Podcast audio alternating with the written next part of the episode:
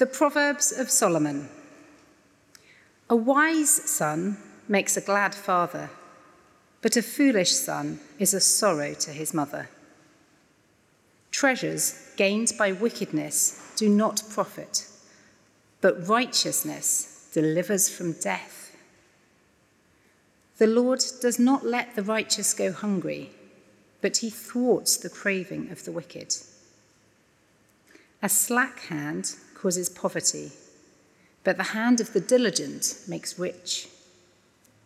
He who gathers in summer is a prudent son, but he who sleeps in harvest is a son who brings shame. Blessings are on the head of the righteous, but the mouth of the wicked conceals violence. The memory of the righteous is a blessing, but the name of the wicked will rot. The wise of heart will receive commandments, but a babbling fool will come to ruin. Whoever walks in integrity walks securely, but he who makes his ways crooked will be found out. Whoever winks the eye causes trouble, but a babbling fool will come to ruin. The mouth of the righteous is a fountain of life, but the mouth of the wicked conceals violence. Hatred stirs up strife, but love covers all offences. On the lips of him who has understanding, wisdom is found, but a rod is for the back of him who lacks sense. The wise lay up knowledge, but the mouth of a fool brings ruin near. A rich man's wealth is his strong city. The poverty of the poor is their ruin. The wage of the righteous leads to life, the gain of the wicked to sin. Whoever heeds instruction is on the path to life, but he who rejects reproof leads others astray. The one who conceals hatred has lying lips, and whoever utters slander is a fool. When words are many, transgression is not lacking, but whoever restrains his lips is prudent. The tongue of the righteous is choice silver the heart of the wicked is of little worth. The lips of the righteous feed many, but fools die for lack of sense. The blessing of the Lord makes rich, and he adds no sorrow with it. Doing wrong is like a joke to a fool, but wisdom is pleasure to a man of understanding. What the wicked dreads will come upon him but the desire of the righteous will be granted. When the tempest passes, the wicked is no more, but the righteous is established forever. Like vinegar to the teeth and smoke to the eyes, so is the sluggard to those who send him. The fear of the Lord prolongs life, but the years of the wicked will be short. The hope of the righteous brings joy but the expectation of the wicked will perish. The way of the Lord is a stronghold to the blameless, but destruction to evildoers. The righteous will never be removed, but the wicked will not dwell in the land. The mouth of the righteous brings forth wisdom, but the perverse tongue will be cut off. The lips of the righteous know what is acceptable but the mouth of the wicked what is perverse. Does not wisdom call? To you, O men, I call. O simple ones, learn prudence. O fools, learn sense. The call of wisdom has been loud and clear. Turn to me and listen. My wisdom is more precious than gold and we heed the call of wisdom and we say, Yes, we want wisdom. We want to listen. But what is wisdom? Well, my dad, he retired um, last year after 41 years working for the same company. Mean, he's an old school kind of guy. And early on in his career, he was on a business trip to Japan. And on the very last evening, uh, his general manager was speaking in front of the team and suggested that they go to a strip club to, for his initiation in the team. Well, standing there in front of everyone, in that very moment, what is the wisdom he needs? What is the wisdom we need to navigate through a complex situation at work or the wisdom in a difficult situation in life? What is wisdom? Well, welcome to the School of Wisdom, where you can train to be a sage, to think, to level up your mind, to become wise. Our teacher, the wise sage. Look down to verse 1. The Proverbs of Solomon. You see, in one sense, chapters 1 to 9 has been an introduction to persuade us to want wisdom. But as we flip the page to chapter 10, we enroll into the school of wisdom, where we train our minds, where we think and become a sage. So, welcome to the school of wisdom. A quick orientation before we get into class. Uh, there's a shift in the type of proverb as we come to chapter 10. It's what they call antithetical proverbs, tight comparisons between the first and second line.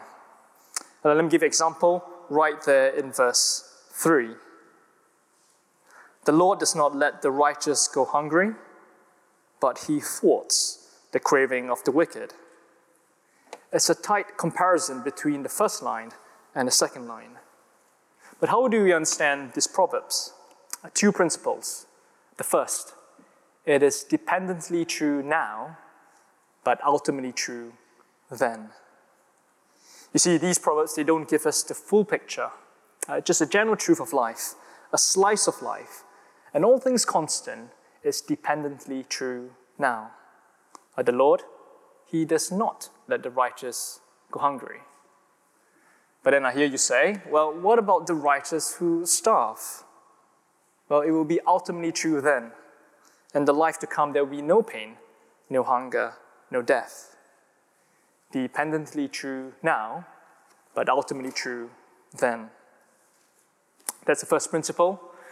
But I want to suggest a second, it's more important and really useful for our time this evening. See, because the main aim of these proverbs is not to find situations that match our life now, but rather it's to help us to, to think. Uh, these comparisons, they are training us to think. And if you were here for the first summer link, uh, you might recall that Tim has already given us a flavor. Uh, take, a verse, take a look at verse 2 as a worked example. Uh, tell me how you finish the sentence. Treasures gained by wickedness do not profit.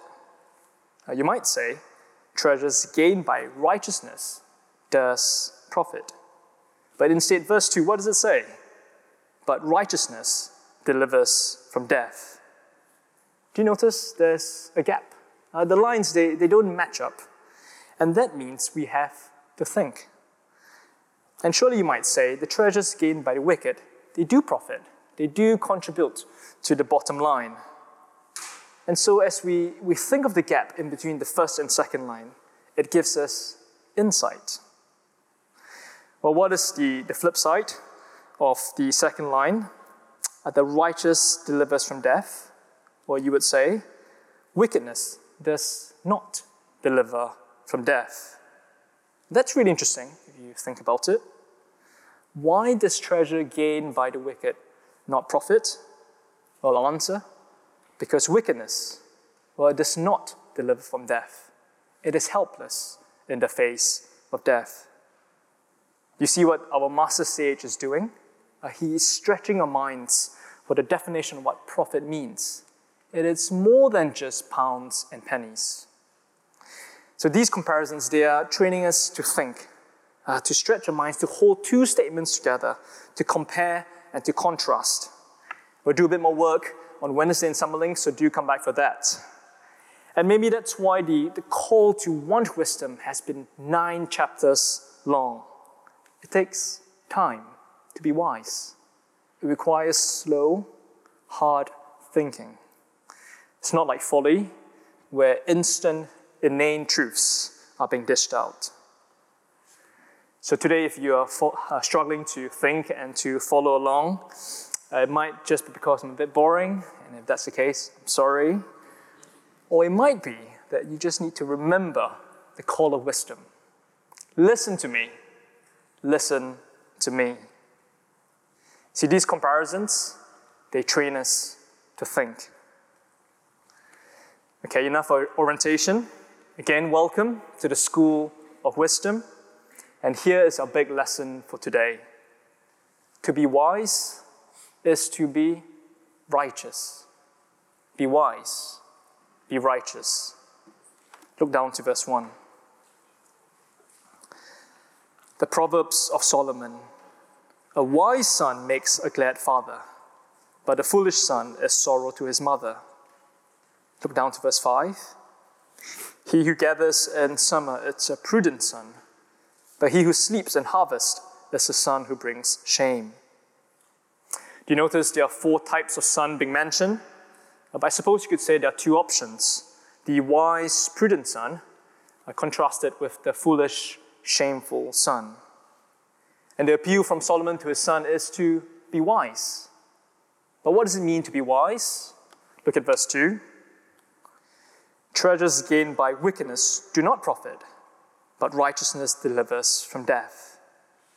Uh, it's a call to be righteous, to understand that righteousness is more important than wealth, for it ultimately delivers from death. Well, this moment, it's worth being precise of what righteousness means here. Well, righteousness probably does not mean being declared legally righteous, like how the word's being used in Romans. And neither does it only mean being morally upright, though it probably would include that. Uh, rather, righteousness here means a life which is orientated towards God, to His Lordship, to His rules, His purposes. A godly life, a life orientated towards God. The righteous life contrasted with the wicked life. And it's also to recognize that the Lord, He provides. Look at verse 3. The Lord does not let the righteous go hungry but he thwarts the craving of the wicked. Uh, you might think that this means that the Lord, he, he rains down Tesco meal deals only on the righteous. But notice Solomon, our wise sage, uh, he's much more nuanced than that. You see, the Lord, he, he does not provide for the righteous apart from the righteous, but through the work of the righteous. Look at verse 4. A slack hand causes poverty, but the hand of the diligent makes rich. He who gathers in summer is a prudent son, but he who sleeps in harvest is the son who brings shame.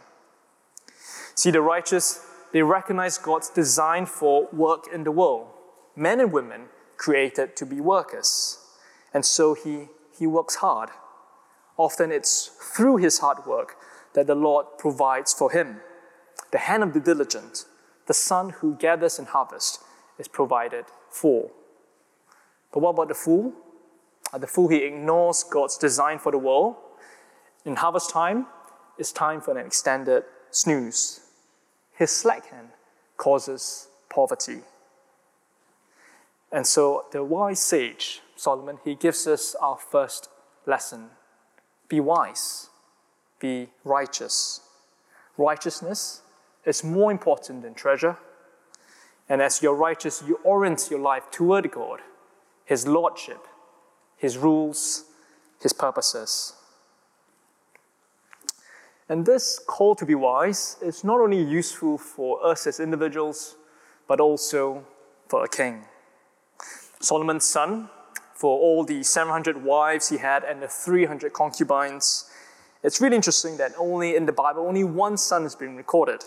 Uh, King Rehoboam, the son whom he hands his kingdom over. The great ancient Israelite kingdom, with full of his uh, treasure in all its resplendent glory. And so imagine that Solomon, on his deathbed, he, he removes his signet ring and he hands it over to Rehoboam, his son.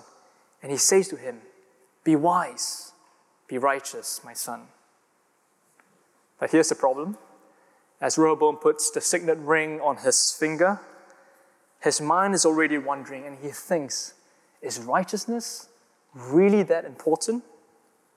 You know, the other nations who do not recognize Yahweh as their God, they're doing all right. And like us, we look around in the world and we wonder, is righteousness really important? Our friends, people who do not recognize Jesus as Lord, they're doing all right.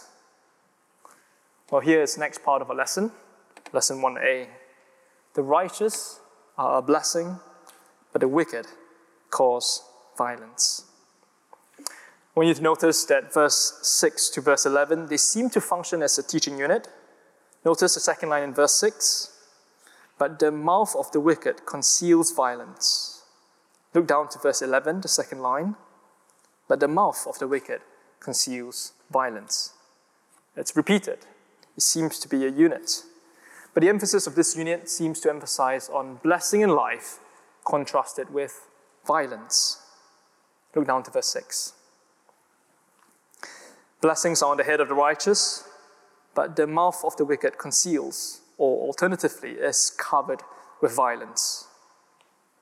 Two quick observations on verse 6. Well, the second line is somewhat ambiguous. It could be that the mouth of the wicked covers violence, that is to say, it conceals or deceives or hides violence away.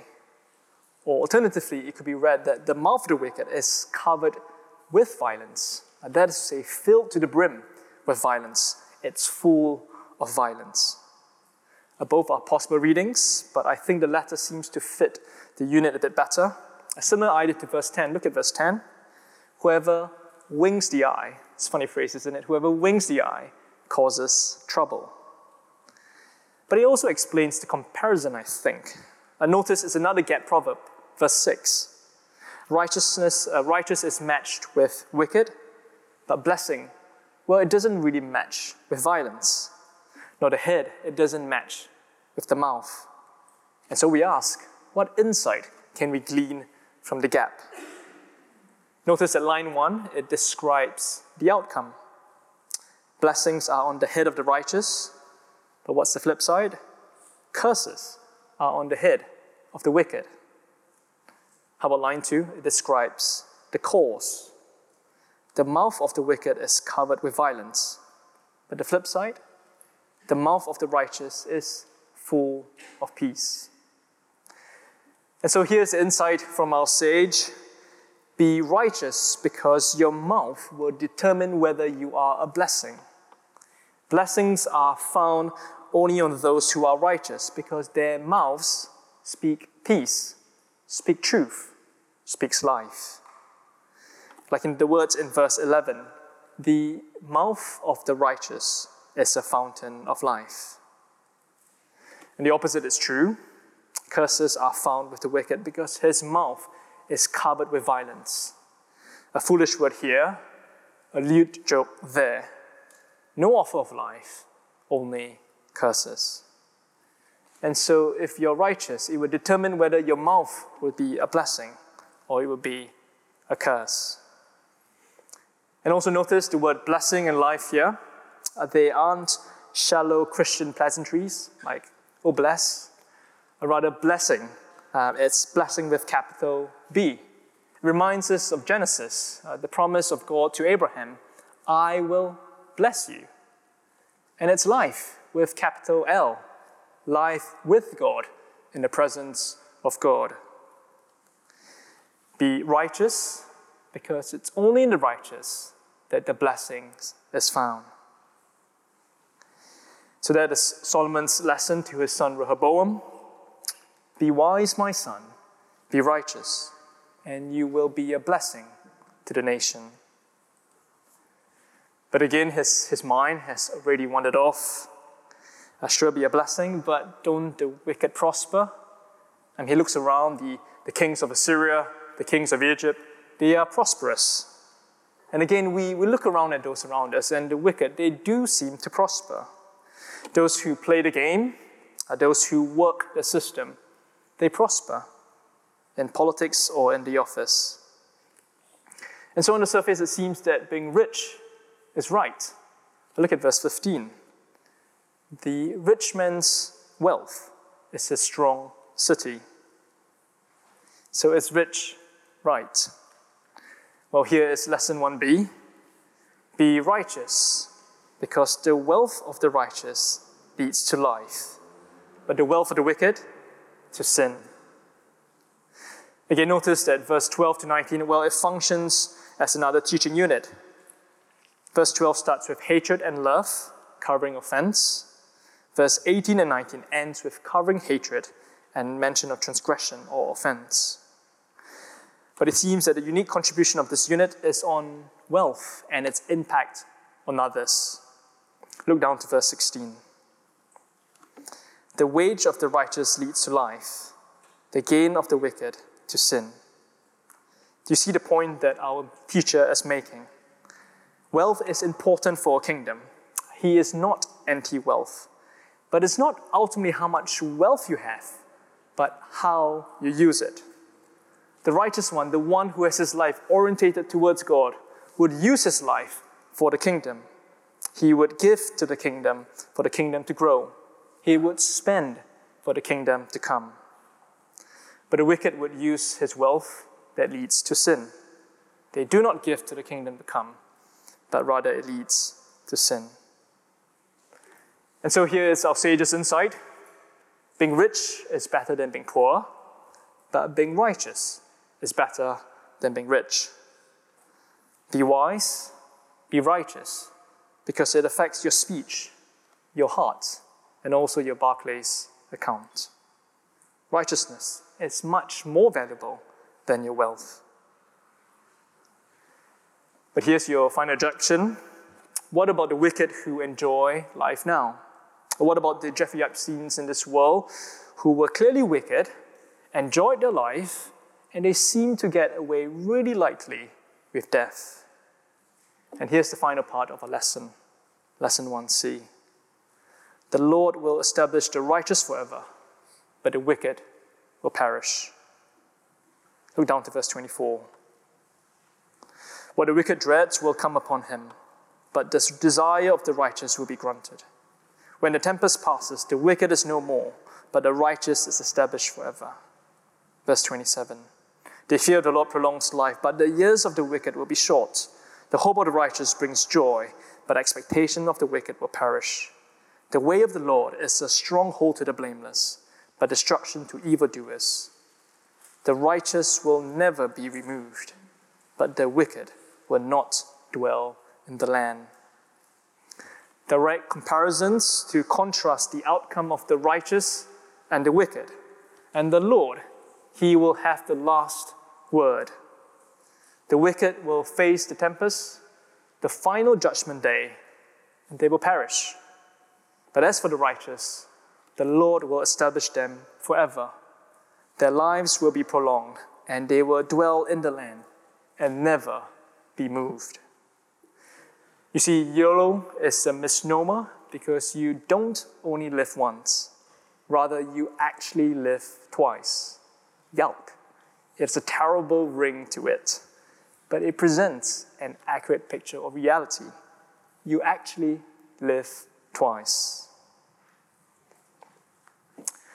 Vinegar for your fish and chips. Nod if you agree. Shake your head if you don't. Yeah, it's horrible.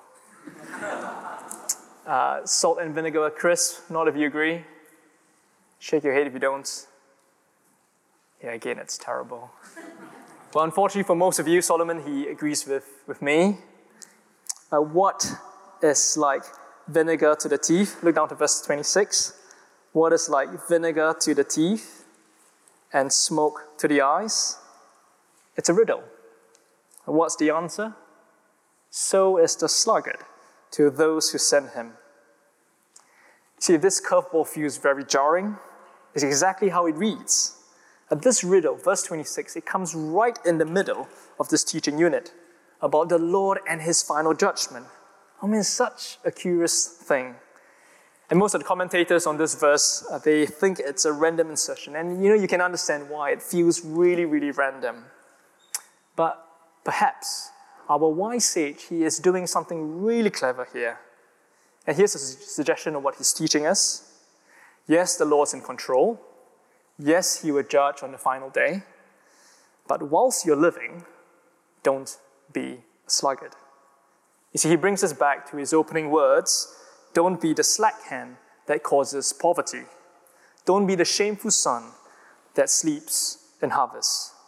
You know, it may be tempting to think that because the Lord's in control and he will judge on the final day is an excuse to let God, uh, let go, let God, and let me be a sluggard. No, says Solomon. Don't be vinegar to the teeth and smoke to the eyes. The Lord will establish the righteous forever, the wicked will perish. But in the meantime, don't be a sluggard. So, welcome to the School of Wisdom, where you train to be a sage. And this is lesson one. What it means to be wise is to be righteous. And this completely contrasts any other alternatives of wisdom in this world. Because the wisdom of man will always be contained in this world, this life, this age. But the lesson from our master sage, he's stretching the horizon and says, There's more. There's a God in heaven. Orientate your life to him. There's a life to come. The Lord will have the final say. And though the righteous life may be costly now, it is the life worth living. Righteousness will win, and wickedness will not last. So, will you learn from the school of wisdom? Will you store it in your heart? Will you treasure it more than gold, more than fine gold? Or will you be the fool that rejects instruction? You see, it turns out that Rehoboam, you know, he was that fool. He was not a wife's son. His mouth led to violence and to sin. And his father's kingdom, the great Israelite kingdom, was torn in two. Kings after him followed in his footsteps, and the nation cut off from the land. And the Lord, he looked down from heaven, and what did he see? He saw wickedness with no one to intercede. And so what did he do? He strapped on righteousness as a breastplate and as a belt on his waist. And he came forth in the stump of Jesse, and with righteousness he judged. And with the breath of his lips he killed the wicked. You see, the Lord came in the person of Jesus to personify wisdom, to model the righteous life in bodily form. He orientated his life towards God, and though he suffered in this life, he was established forever. And on his head, the blessing of the nations is found. So, will you follow the righteous path of your king? Will you heed the call of Lady Wisdom and hold fast to her words? It is the righteous, it is the righteous who will last. And so perhaps you recently moved into London. You're really excited about what life in London has in store for you, excited for this new phase of life. Enjoy God's good gifts, work hard, be diligent, don't be a sluggard, but above all, walk the path of righteousness. And maybe you're in a really complex work situation, or a really challenging life circumstance, or a really difficult relationship. And often in such situations, the, the solution and the answer is not really clear. And this may not offer a direct answer to your problems, but whatever the case, always choose the path of righteousness. Often it's more costly in the present, but remember, it's only the righteous that will last. And so, there's my dad in front of his general manager, the desire to be accepted, the desire to be liked, his career at stake. What would Lady Wisdom say to him? Be wise, be righteous, and so you can imagine the look on the face of the general manager when his offer was politely refused. He threw a fit, and his mouth was literally covered with violence, filled to the brim. And so he got a cab, and he got all of them in the cab to go back to the hotel in complete silence. Well, that's a cab ride you probably don't want to be on. And so a few weeks later, my, my dad, he was transferred to a different department, uh, which probably had a profound impact on his career. But yet, 35 years after that incident, on his final day at work, he gave a retirement speech on everyone on the floor and his CEO present. Most of them already knew that he was a Christian and that he walked with integrity. And in his speech, he shared briefly about his faith, and that gave rise to speak words of life to someone. Was, was he vindicated? Well, I guess you would say so. Will he be vindicated in the future? Well, you bet he will. See, only the righteous will last, but the wicked will perish. So be wise and be righteous. Here's a quick preview for lesson two. Yes, righteousness will win, but at times it's not immediately clear who is really righteous and who is really wicked. How do you look beneath the surface? How do you discern what's behind the mask? For that, you need to come back next week. Let me pray.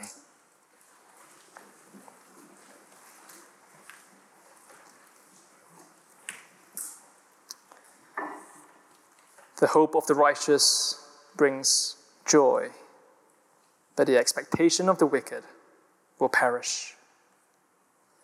Father, we give you great thanks for your Son who was truly wise, the Lord Jesus, the one who shows us what it means to love righteousness and abhor wickedness, the one who has proven that you do indeed establish the righteous forever. And Father, as we set our eyes on that hope, please will you make us wise in the present. And we ask this for his sake and your glory. Amen.